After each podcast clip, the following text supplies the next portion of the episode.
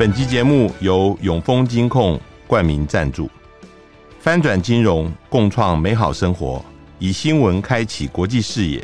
永丰金控与您一同掌握全球脉动。大家好，欢迎收听联合开炮，我是郭崇伦。呃，最近呃，中国大陆对于台湾呃，开始用呃。贸易壁垒的方式来调查这个台湾是不是有刻意限制大陆两千多项产商品呃，这个进口到台湾去啊？那这个事情还有一些相关的国际经贸的问题。我们今天呃在我们现场是中经院台湾东南亚国家协会的研究中心主任徐仁慈呃徐教授呃，我们跟他来请教这些相关的问题。徐教授好，呃，主持人好，还有各位听众大家好。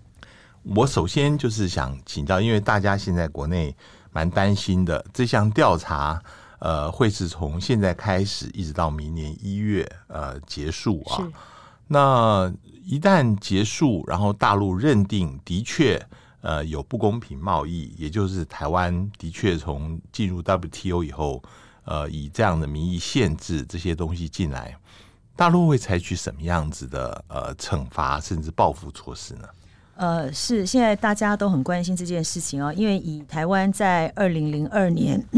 一月，然后大陆是在二零二二零零一年的十二月。分别加入 WTO，那我们对大陆的进口产品维持若干的进口限制的措施，其实已经存在了二十年。嗯，那二十年来，呃，中国大陆并没有直接的对外或者是直接的对 WTO 提起抗议，或者是这个呃呃异议。那为什么在这个时候提出来，然后进行了这个调查？那大家当然都很关心。那这个调查如果说按照他所宣布的时间呃结束的话，可能会有几个。呃呃，几个结果哈。第一就是他调查完之后，他认定台湾有片面的贸易障碍。嗯，那如果他是做到这边宣布有贸易障碍之后，他就停止。的话，那就暂时不会有事情。嗯、那但是如果他呃认定了台湾有这个贸易障碍之后的话，他可能会有两种作为。第一种的话呢，是他用他国内法的方式啊。那国内法的方式就是针对大陆，以大陆自己的国内法或者是相关的措施来认定台湾，因为这个对大陆有呃不公平啊，违反这个嗯违反了这个呃经贸秩序这样子的一个做法。那大陆可以用国内法来对台湾采取片面的措施。那这样的措施就像过去到现在，呃，大陆会呃不呃这个三不五时会有一些对台湾的进口限制啊等等的措施一样的，那是属于大陆国内法的层面。那第二个可能是这个呃大陆它认定了台湾的这个呃贸易障碍。违反了 WTO，那他决定要告到 WTO 去。那如果他告到 WTO 去的话，当然接下来就是进入到 WTO 他的这个法律上面的诉讼程序啊。那法律上的诉讼程序的话呢，呃，是首先啊，一个 WTO 会员他要跟呃 WTO 的争端解决机构，呃，我们叫 DSB 啊，Dispute Settlement Body 提出来，他要跟台湾进行咨商啊，进行咨商，这是一个前置程序。那通常进行咨商的话呢，被告的这个会员，你应该要去回应他啊。那双方的话就会在 WTO 的架构下面有一个 bilateral 的 consultation 的这个呃程序啊，也就是进入到双边咨商的程序。那咨商如果这个把问题解决的话呢，那就不会进入到我们讲说这个法律程正式的法律程序。嗯嗯嗯、所谓正式的法律程序的话，就是成立一个叫争端解决小组。好，好，那这是正常的状况。那过去也有例子，是有一个 WTO 会员对另外一个 WTO 会员提出了这个呃指控，要求要咨商。那另外一个被告的 WTO 会员如果不理会他的话，嗯、那么时间啊，按照他的这个时间的程序一到，就直接的进入到了这个呃成立争端小组啊，所以是两种状况。但是如果呃这个案子提到 WTO 下面去的话，就是等于把我们前面讲的两边的双边的事务拿到了这个国际的这个组。组织架构去变成是一个国际架构下面的事物，嗯嗯、那跟大陆单方的对台湾采取这个贸易制裁的措施，呃，是完全不一样的东西啊。所以大概会有这两种可能。当然，第三种可能是，呃，他认定了台湾有这个呃贸易的障碍，但是他不做任何的行动，或者是要求这个台湾必须要去呃必须要去有有回有有点有回应啊等等，也不见得会立即有所行动。所以这大概是目前可以看到的三种啊、呃，这个呃时间到了之后，他可能会有的一些反应。嗯，三种 scenario。现在有很多人是说，呃，大陆不大可能把这个事情告上 WTO 啊，就是因为这会彰显出台湾是另外一个，你说是国家实体或者是贸易实体也好啊，这个呃产生出呃一中一台或者两个中国的那个印象，这个对于大陆来讲，这是一个很很坏的一个，所以有可能是你刚刚讲的第一个情况，就是大陆。单方面用国内法的方式来处置，或者是第三种完全不做任何事情嘛？哈、嗯嗯，那在国内呃法的处置里面，大家最担心的就是大陆可能呃对于 ECFA 上面啊呃停止对台湾让利了哈。是这个关于 ECFA 这里面它是有什么样子的一个规定，会让大家猜想到大陆可能用 ECFA 来呃对台湾有制裁？好，那我我等一下来说明这个双边的方式啊，就是先补充一下，就是如果、嗯、呃大陆他决定要告到 WTO 下面去的话，当然这是跟他过去二十年啊，呃他认为遭遇到这个不公平的待遇，但是都没有任何的这个呃作为的情况是非常非常大的差别。那这个呃，所以一般我们台湾这边是认为说他这样的机会不高，但是。也不可能排除了它这个非常些微的这个可能性啊，因为事实上在呃 WTO 的架构之下，台湾大陆是以这个主权国家啊，主权国家的这个身份参加。台湾在这个 WTO 下面的话，我们是用关税领域啊，是用这个台澎金马个别关税领域的方式。所以虽然是 WTO 会员对 WTO 会员的一个呃一个一个 status，但事实上一个是主权国家，一个是关税领域啊，因为这本来就是我们参加 WTO 会员的。这个身份，所以会不会呃会不会造成啊、呃？当然会造成国际上面有这个呃一中一台啦，或者是台湾可以跟大陆平起平坐的事实。但是大陆会不会说完全排除了这个可能性啊？根据我的了解，大陆内部其实早就已经在评估了各种各样的一种可能性。所以呃这样子的一个情况，目前看起来是机会不高。但是未来会不会有一天大陆也决定走上这样子的路程？我觉得不是不能够百分之百排除它的可能性，只是。目前看起来机会不高。那么，他如果呃不走上 WTO，把这件事情呃变成是这个国际的架构下面的事情的话，那他对台湾的处置啊、有几种？您刚刚讲的啊、一种的话呢是跟呃 ECFA 没有关系啊，没跟 ECFA 没有关系，就是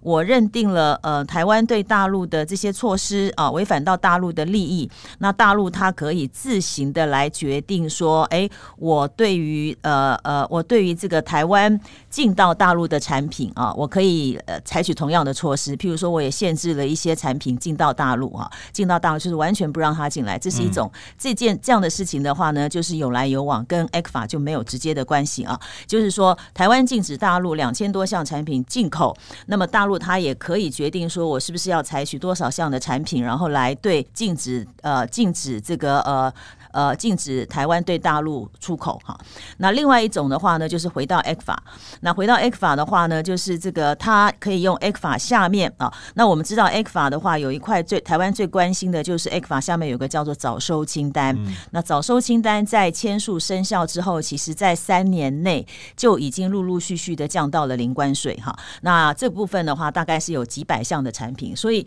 另外一种呃，外界比较担心的就是他拿 ECFA 来下手。那也就是说，ECFA 下面的一些这些产品呢，台湾出口到大陆都是呃，台湾对大陆有竞争力的产品。嗯，那这些都已经过去以来呃，都已经享受了零关税。那大陆它取消了零关税的待遇，让它回复到呃零关税之前的待遇，也就是零关税之前的话呢，就是跟 WTO 的会员一样的这样的待遇。那如果是采取这样的措施的话，那就是呃，那就是呃，这些产品这些几百项的产产品，它过去已经享受了呃零关税，可是它接下来的话就会回复到原来的关税，可能是五 percent，可能是这个八 percent。那在这个时候，如果这做这件事情的话，影响可能会更大。为什么？因为呃，RCEP 啊，我们叫做区域全面贸易伙伴协定，在二零二二年的时候，以二零二二年。一月一号已经生效实施啊，那呃，这个 RCEP 下面的这个呃十五个经济体会互相的开始呃降低关税。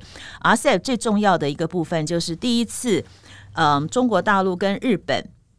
之间互相互相取消关税，嗯嗯、好，那当然也不是第一次，日本跟韩国之间互相取消关税，好，那台湾呢？呃，在我们没有机会参加到 RCEP，但是我们对中国大陆的出口过去以来，因为这几百项的产品，让我们已经享受到了零关税，嗯、所以事实上的话呢，日本同样的产品进到了这个大陆，或者是韩国同样的产品进到大陆，我们这几百项的产品其实是比他们呃享受到更好的待遇。嗯那如果这样的待遇取消的话，那么这几百项我们对大陆非常重要的出口产品，而且也是有竞争力的产品，反而立即的回到了原来的关税，那反而让日本、韩国这些国家的产品可以用比较好的条件条件过去。所以这是他如果要选择 ECFA 的这个产品来下手的话，可能会有的影响。您刚刚提到了，就是说这个呃，他呃，如果 ECFA 下手的话，那到 A 跟 ECFA 的这个协定里面的话，有什么样的一个关联性啊，那事实上，呃，这个在呃在两年前啊，也就是所谓的这个 ECFA 生效十年的时候，嗯嗯、国内啊呃，呃国内呃。台湾这边就已经讨论了非常多，说是不是十年的大限已到啊等等。但是事实上，我想那个时候的官方学界都一直的站出来啊澄清这件事情，因为呃不只是 ECFA，其他的 FTA 都没有所谓的这个十年啊十五年大限的问题啊，那而是说 ECFA 跟大多数的 FTA 一样，里面都会有若干的条文。那这个条文的话呢，会注明说这个呃有一方如果他要终止这样的一个协定下面的关系的话，这一方他可以自行提出来，提出来之后的话呢，这个呃半年内啊，有的协定是三个月内，那对方要来跟他咨商，咨商之后双方再来讨论说，那么我们本来是有这样的一个关系，现在这个关系取消的话，那我们到底要怎么样处理后续的这些问题啊？好，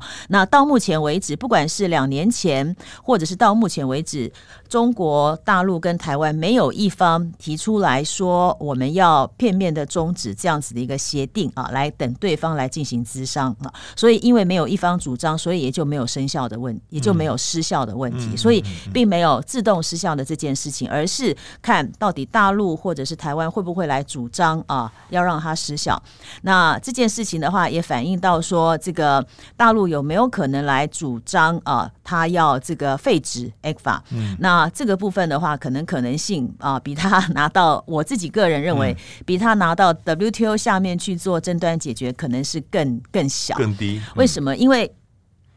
呃，ECFA 当初呃，大家知道，当初是这个马总统的时候，跟大陆开始所谓的呃双边贸易的制度化或者是正常化。那 ECFA 是第一步，接下来还会有服贸的协定啊，还会有货贸的协定。那投资的协定也已经生效，还会有争端解决的协定，等于它是双边的关系、呃、制度化的第一步。那如果大陆在任何的时候决定要片面的废止啊这个 ECFA 的话，表示大陆未来它对于跟台湾之间的这个经贸关系的话，他不愿意让它制度化啊。嗯、那也就是说，他未来就不会有任何的机会再跟台湾进一步的做经济整合哈。那当然这是违反大陆现在呃过去跟现在的这个想法，因为即使是到现在，虽然两岸关系非常低迷，可是大陆我们也知道，他面见呃他这个呃接见台商啊等等的时候，还是一再的提出来两岸应该要进行经济的整合。好，好，所以大陆不会做这件事情。第一是他。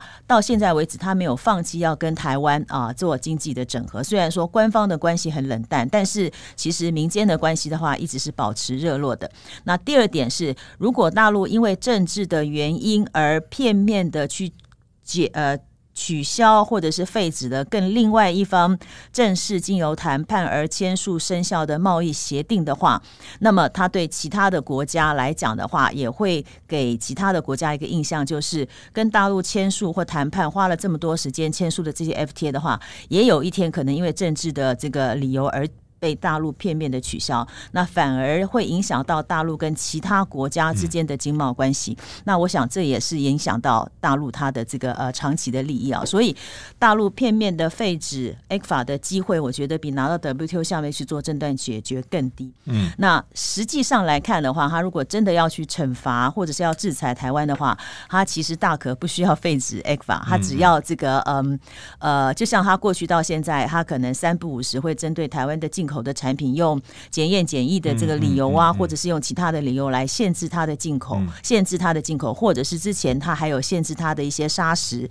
对台湾的出口一样，它可以使用的手段太多了。那呃，相较于片面的去废止 ECFA 的话呢，呃，这些像这些措施的话，其实是就大陆的目的来讲的话，其实是更好使用。好，如果说我们讲到最后一点啊，你说大陆会如果是基于政治目的。呃，用非关税的手段对于台湾的呃产品呃实施某些限制的话，就像之前可能因为检疫的关系，对于台湾的农农产品、农产品、渔产品、加工食品等等，对，对这个有没有算是构成国际上所说的经济的胁迫？就 economic coercion？因为大陆在过去是有这些例子的，比如说。那个时候，呃，因为像挪威，呃，当时颁发诺贝尔和平奖，呃，给刘晓波，后来他的鲑鱼就不让他进口。最近的例子是澳洲，呃，不管是铁矿砂或者是他的红酒啊等等，都是因为澳洲跟中国大陆关系坏了啊。那他也不是呃说明定就不让你进口，而是他借别的一个原因。那之前，呃，我们看到立陶宛那个时候要用台湾用台湾代表处的名义设处的时候，大陆也禁止。那呃，我们现在来看，嗯，台湾现在如果将来到明年一月，大陆真的开始对于台湾有某种惩罚性措施的话，算不算是经济胁迫？那这个经济胁迫，呃，现在国际上已经开始希望能够有一些反制措施了。能不能够呃借由国际的力量来作为反制呢？呃，经济胁迫确实是这两年突然变成啊显学哈，显学就是说，这个从中国大陆开始，或者是这个从其他的地方开始去了解，说一个国家它因为这个非经济的原因或因素对其他的国家去实施制裁的时候，它可能会有哪一些样态哈？那法律上的这个依呃依据是什么？但是不管经济胁迫的太阳是什么，事实上就呃我们从国际经贸法的角度啊，那两国。之间有贸易争端的话，呃，正常的状况之下都应该要到多边的机制去去解决。那那个机制就是 WTO 啊。那但是呢，很可惜的是，过去几年来 WTO 啊本身它的这个影响力啊，还有运作啊等等，就已经产生了非常多的问题。而且美国就是不喜欢用 WTO 解决，是因为，他自己也被告很多嘛。其实老实讲，到目前为止，美国应该是 WTO 下面被告最多，而且他的大部分被告的这些案例的话，成立的机会几率也很高。也就是说。如果你是这个依法论法的话，W 呃，美国有非常多的措施已已经是明定的，被 WTO 的法律认定它是违反了 WTO。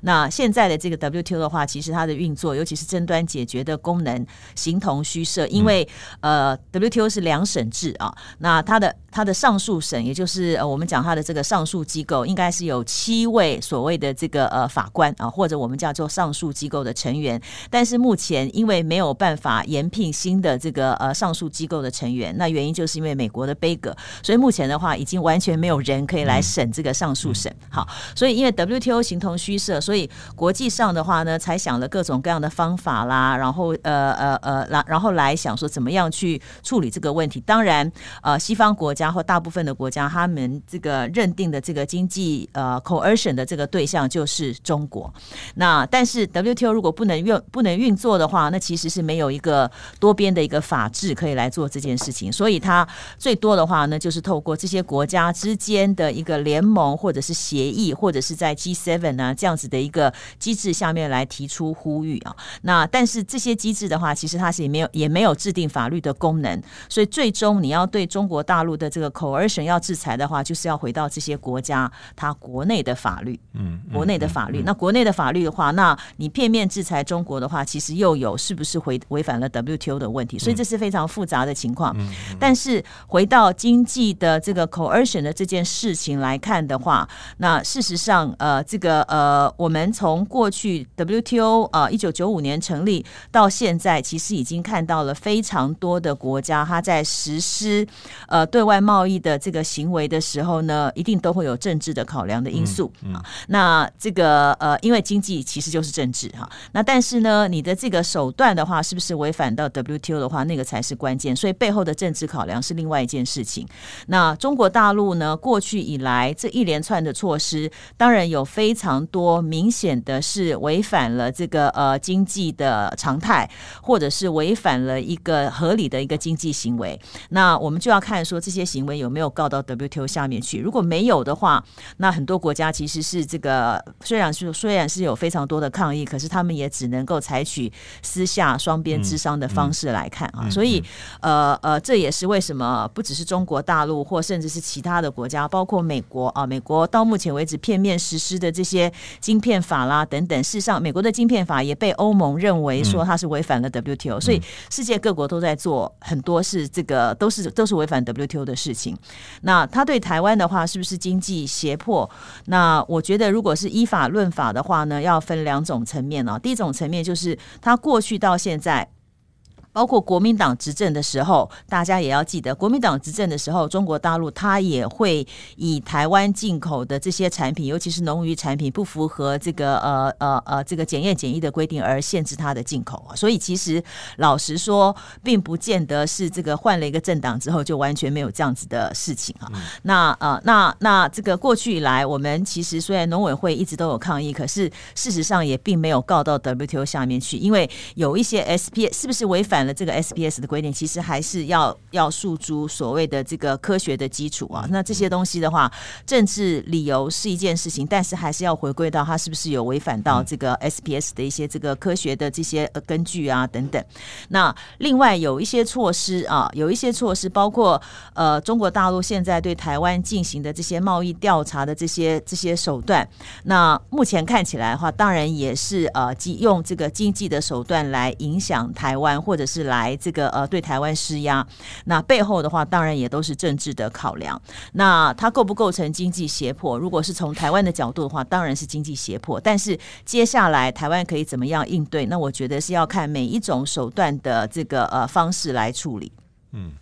我们现在呃移到另外一个题目，这个题目我想那个尊慈也很熟啊，就是呃现在加入 CPTPP 的问题是啊，呃我们知道。前几天，那个大陆的商务部的那个副部长，也是他们的国际贸易谈判代表王受文呢，呃，又重新提到大陆希望能够加入 CPTPP，呃，是一年多以前大陆先提出这个申请的，是。那但是那个时候 CPTPP 主要是要处理英国入会的问题，英国现在谈的大概差不多了哈，所以接下来，嗯、呃，当然一个可能是要处理。中国大陆入会，但是韩国也同时提出申请嘛。嗯，那这里面就像你说的，经济跟政治是分不开的。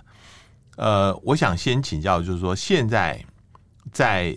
寄存的 CPTPP 的会员里面，他们对于大陆入会的态度是怎么样？我知道有一批人是希望大陆能够入会，但是也有一批人，呃，对于大陆是不是能够。呃，符合相关的规范，甚至能够做出承诺，呃，是有怀疑的。那你觉得将来情况会怎么样？是，事实上，大家如果去回顾一下，呃，这个二零二一年的九月的新闻啊，嗯、因为。呃，大陆跟台湾是在二零二一年的九月啊，台湾在后，大陆在先，差了一个礼拜的时间，然后提出了这个呃申请加入 CPTPP 的正式的申请。那那段时间的话，其实就各个国家大概都有一些陆陆续续有一些反应出来。就像您所说的，大概是可以分成两两类啊。那一类的话，当然是表示欢迎啊，包括这个新加坡啊，包括这个呃越南啊等等。那越南甚至提出来说，呃，以越南他参加。CPTPP 的经验啊，谈判经验，他很愿意跟大陆分享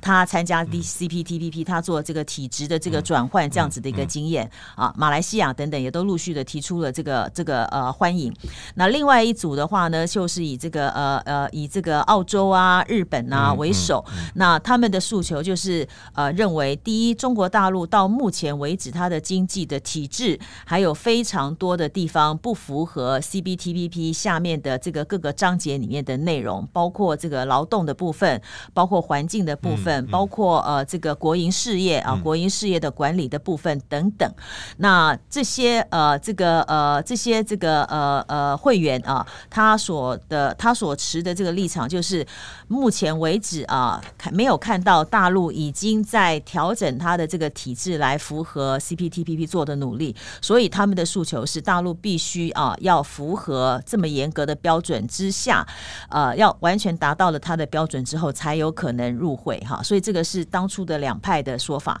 但是当初的两派的说法呢，这个其后其后的话，当然就看到大陆有跟各个这些国家有陆陆续续的一些私下的一些沟通啊等等。那大陆为什么在呃最近又开始重新提出来啊，他的这个加入 CPTPP 的这件事情，就是因为二零二二年，就像这个主持人说的，二零二二年他的这个主办轮值啊轮值主。办国是新加坡，那提出来说，二零二二年呃，CPTPP 最重要的事情就是要完成啊。英国的这个入会的谈判，那现在看起来的话，很有可能在今年的这个呃呃下半年能够完成。那么轮到了今年二零二三年的话呢，这个呃就是今年的主办国是纽西兰。那呃现在呃除了中国大陆跟呃台湾已经提出来入会申请之外，另外还有三个国家啊，三个呃中南美的国家。韩国很有趣，就是韩国在二零二一年的时候就已经准备要提出来啊，在这个呃呃文在寅。文在寅在任的时候，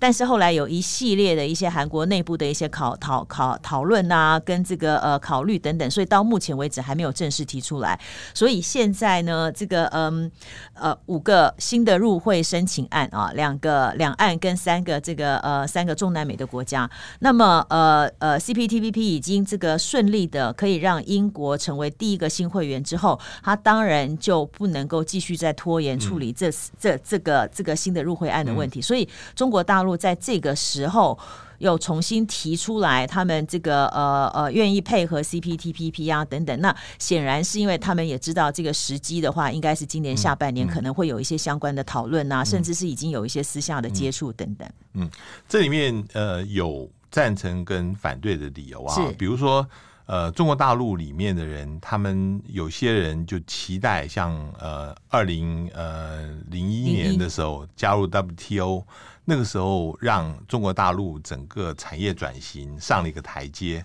他们也觉得大陆现在到一定要非得变不可的时候，如果是能够借加入 CPTPP 的机会，能够他们说倒逼改革了哈，整个把大陆的制度整个换新了。这个对于大陆经济现在是有帮助的。现在看起来大陆经济是碰到一些瓶颈，这个是一个说法。但另外一个说法就是，比如说有人讲，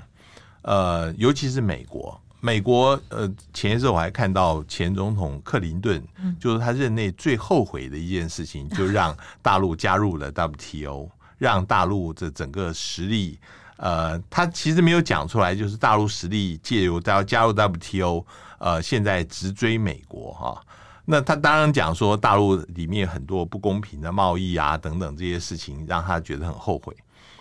美国虽然不是在 CPTPP 里面，但它影响力还是很大的啊。你觉得，嗯，将来会怎么样演变？虽然现在不同的会员国有分成两派意见，但是大陆第一个，他会真的能够愿意承诺来做他的改革吗？那这个。里面有多大成分？嗯，是嗯，大陆会真的这样子做，还是他本身有很多是在它 WTO 的经验是属于欺骗的成分？那那这样子，第二个是呃，反对他的力量，尤其是美国，会真的能够呃有效的能够阻挡他进来吗？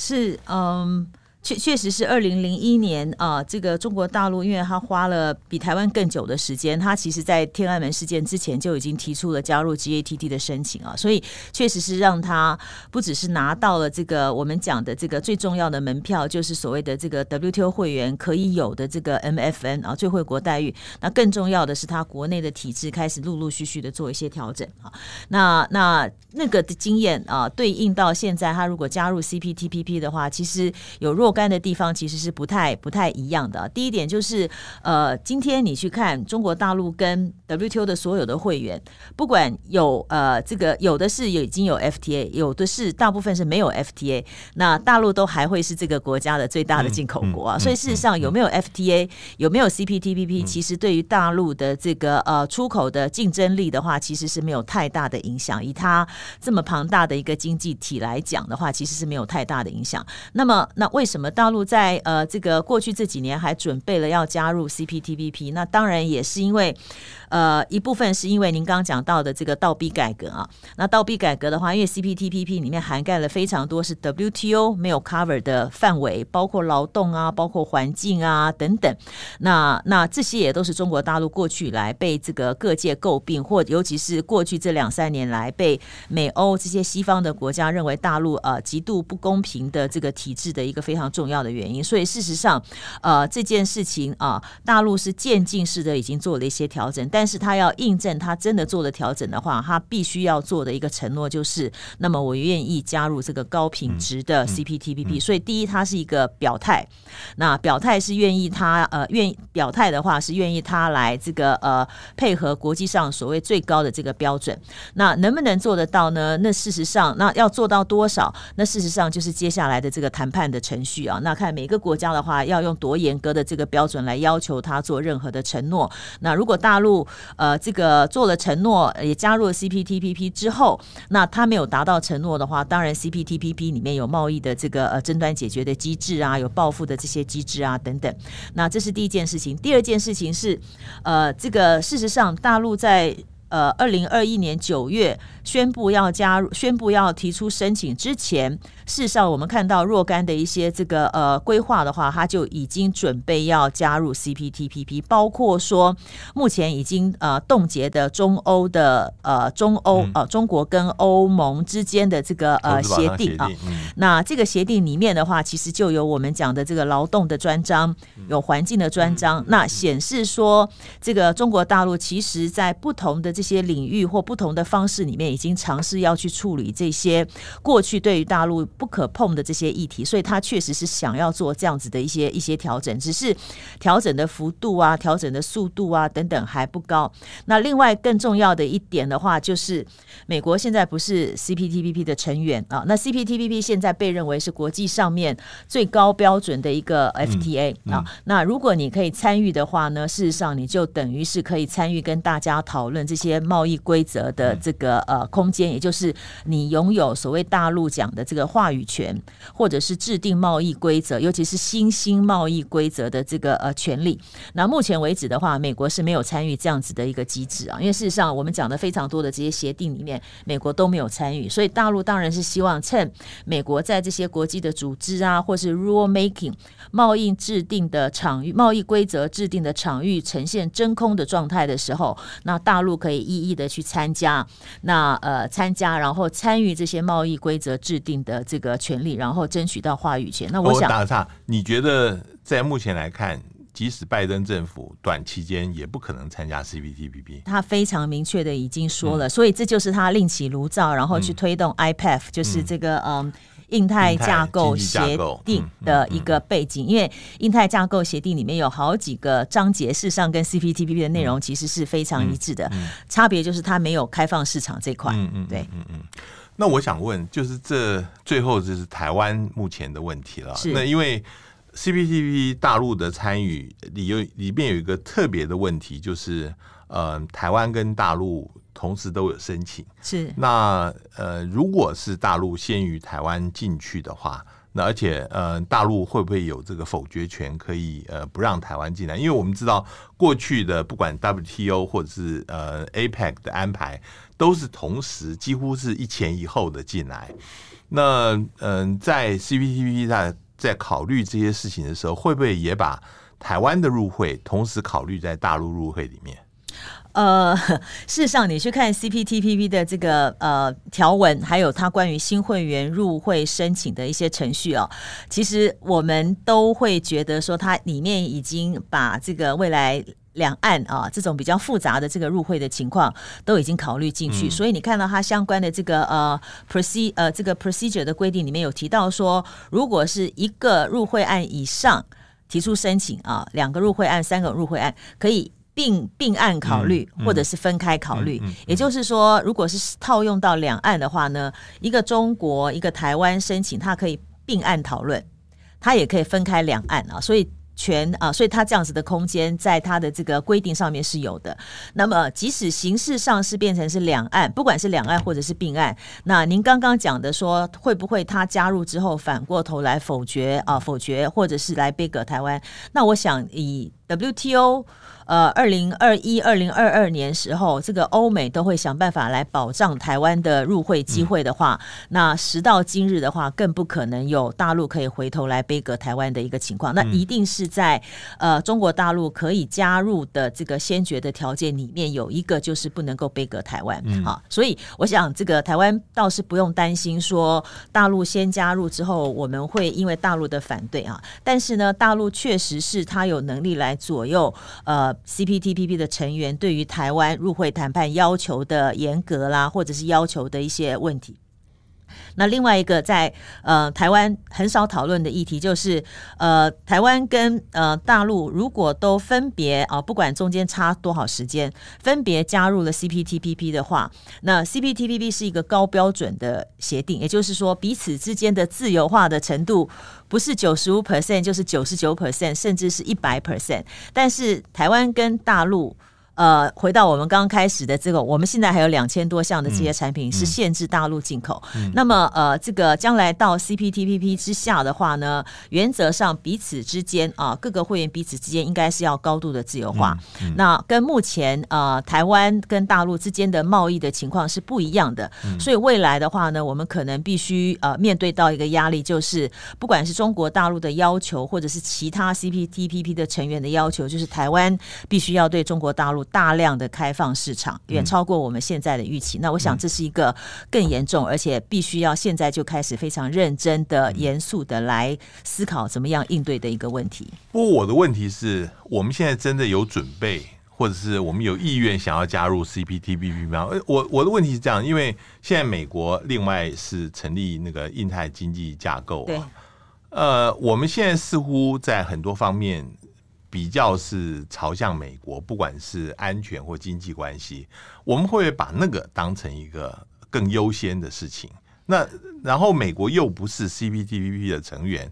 它对于整个的入会的影响又有多少呢？是，对，是，呃呃，如果您还记得的话，其实加入 CPTPP 跟 RCEP 其实是在这个呃。马总统的时代就已经确定嘛，嗯、那时候的话是两岸，然后这个个别的 FTA，、嗯、然后另外的话是 RCEP 跟这个 CPTPP。那这个呃呃，过去几年的话，事实上政府也把加入 CPTPP 当成是我们首要的目标。那虽然美国二零一七年退出啊，另成立了这个另外推动了 IPEF，那台湾想办法要加入 IPEF，目前是没有机会进去，所以才会有台美呃贸易机制。那但是 CPTPP 一直是台湾。非常非常重要的目标，那这也是过去这段时间来我们非常强加强跟日本呐、啊、这些 CPTPP 的成员对话的一个一个一个机制啊。所以对于台湾来讲，呃，我想台湾的情势是没有二选一的空间呢、啊。我们呃，我而是我们必须要抓住任何有可能可以让台湾加入的这些机制。所以包括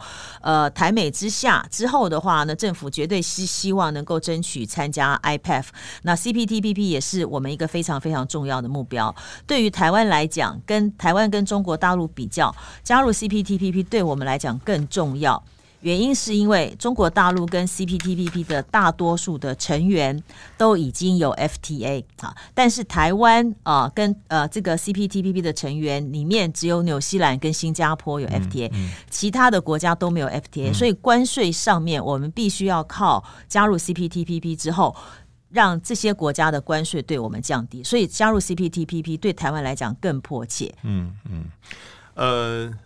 我们前些时候看到那个蔡总统接接见那个 AIT 新任理事主席 Rosenberg 的时候啊，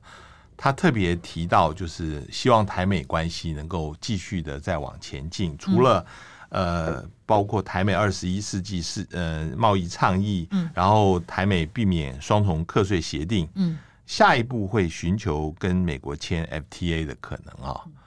嗯。我比较好奇的是，美国现在似乎没有人在讲 FTA 了，你知道吗？就是说，FTA 对于共和党或者是民主党来讲，就是一个用英文来讲 dirty word，就是说没有人要票房毒药，票房毒药，就是呃，因为你一谈到降关税，就会意味着工作机会的丧失，你就是在中西部会丢选票，所以我们跟美国的 FTA，你觉得有可能吗？呃。我我想就目前的美国政府来讲，或者是美国的这个不同党派来讲，他这个与其。你要他跟台湾讨论 FTA，他其实更想的是这个 supply chain 可以移到美国。对，没错，没错，没错。那因为这个对他来讲更实质。那事实上确实也是说，依您所讲的，目前拜登政府其实就是因为他不管是重返 CPTPP，或者是另外额外的来推动 FTA，他的兴趣并不高啊。嗯、那唯一我们看到目前他有这个他上任之后开始启动的 FTA，只有一个是他跟非洲的一个国家所推动的一个 FTA 哈。那主要是因为。因为这个，那那当然，他跟这个非洲的国家推动 FTA，他的目的也不是要对方的市场，而是对方的这个包括反腐啊，包括对方的这些 critical material 啊等等啊，所以也是有不同的这个政治考量的因素。所以确实是美国呃，以拜登或者是未来的这个呃政权呃要去推动这个 FTA 的话，确实它的难度是很高。嗯嗯嗯。那对于台湾来讲的话，我想我们的这个国内可能也都清楚到说难度是很高，所以现在的做法就是，一方面希望能够尽快的把二十一世纪的贸易倡议可以把它谈完啊。那我的了解是很可能接下来会宣布一部分的早收，也就是已经谈完的这个五个章节的话，可以让它先 deliver。那剩下的这个呃十呃剩下的这个七个章节再继续谈。那另外的话呢，当然对国内来讲最重要的就是争取推动跟美国来签署呃避免双重课税协定，因为那个部分的话呢，是对我们来讲是非常非常重要。那贸易的这个市场开放也是台湾这边的目标，但是我想以目前实物的来看的话，应该是台美倡议跟这个租税、租税、租税协定，应该是我们现在最重要、最重要的事情。非常谢谢呃尊慈今天到我们节目来，这个贸易的相关问题是非常的复杂啊，而且还不断的变动当中，希望将来还有机会请你来，谢谢，谢谢，也谢谢各位听众收听，我们下次见。网搜寻 VIP 大 U 点 .com 到联合报数位版看更多精彩的报道。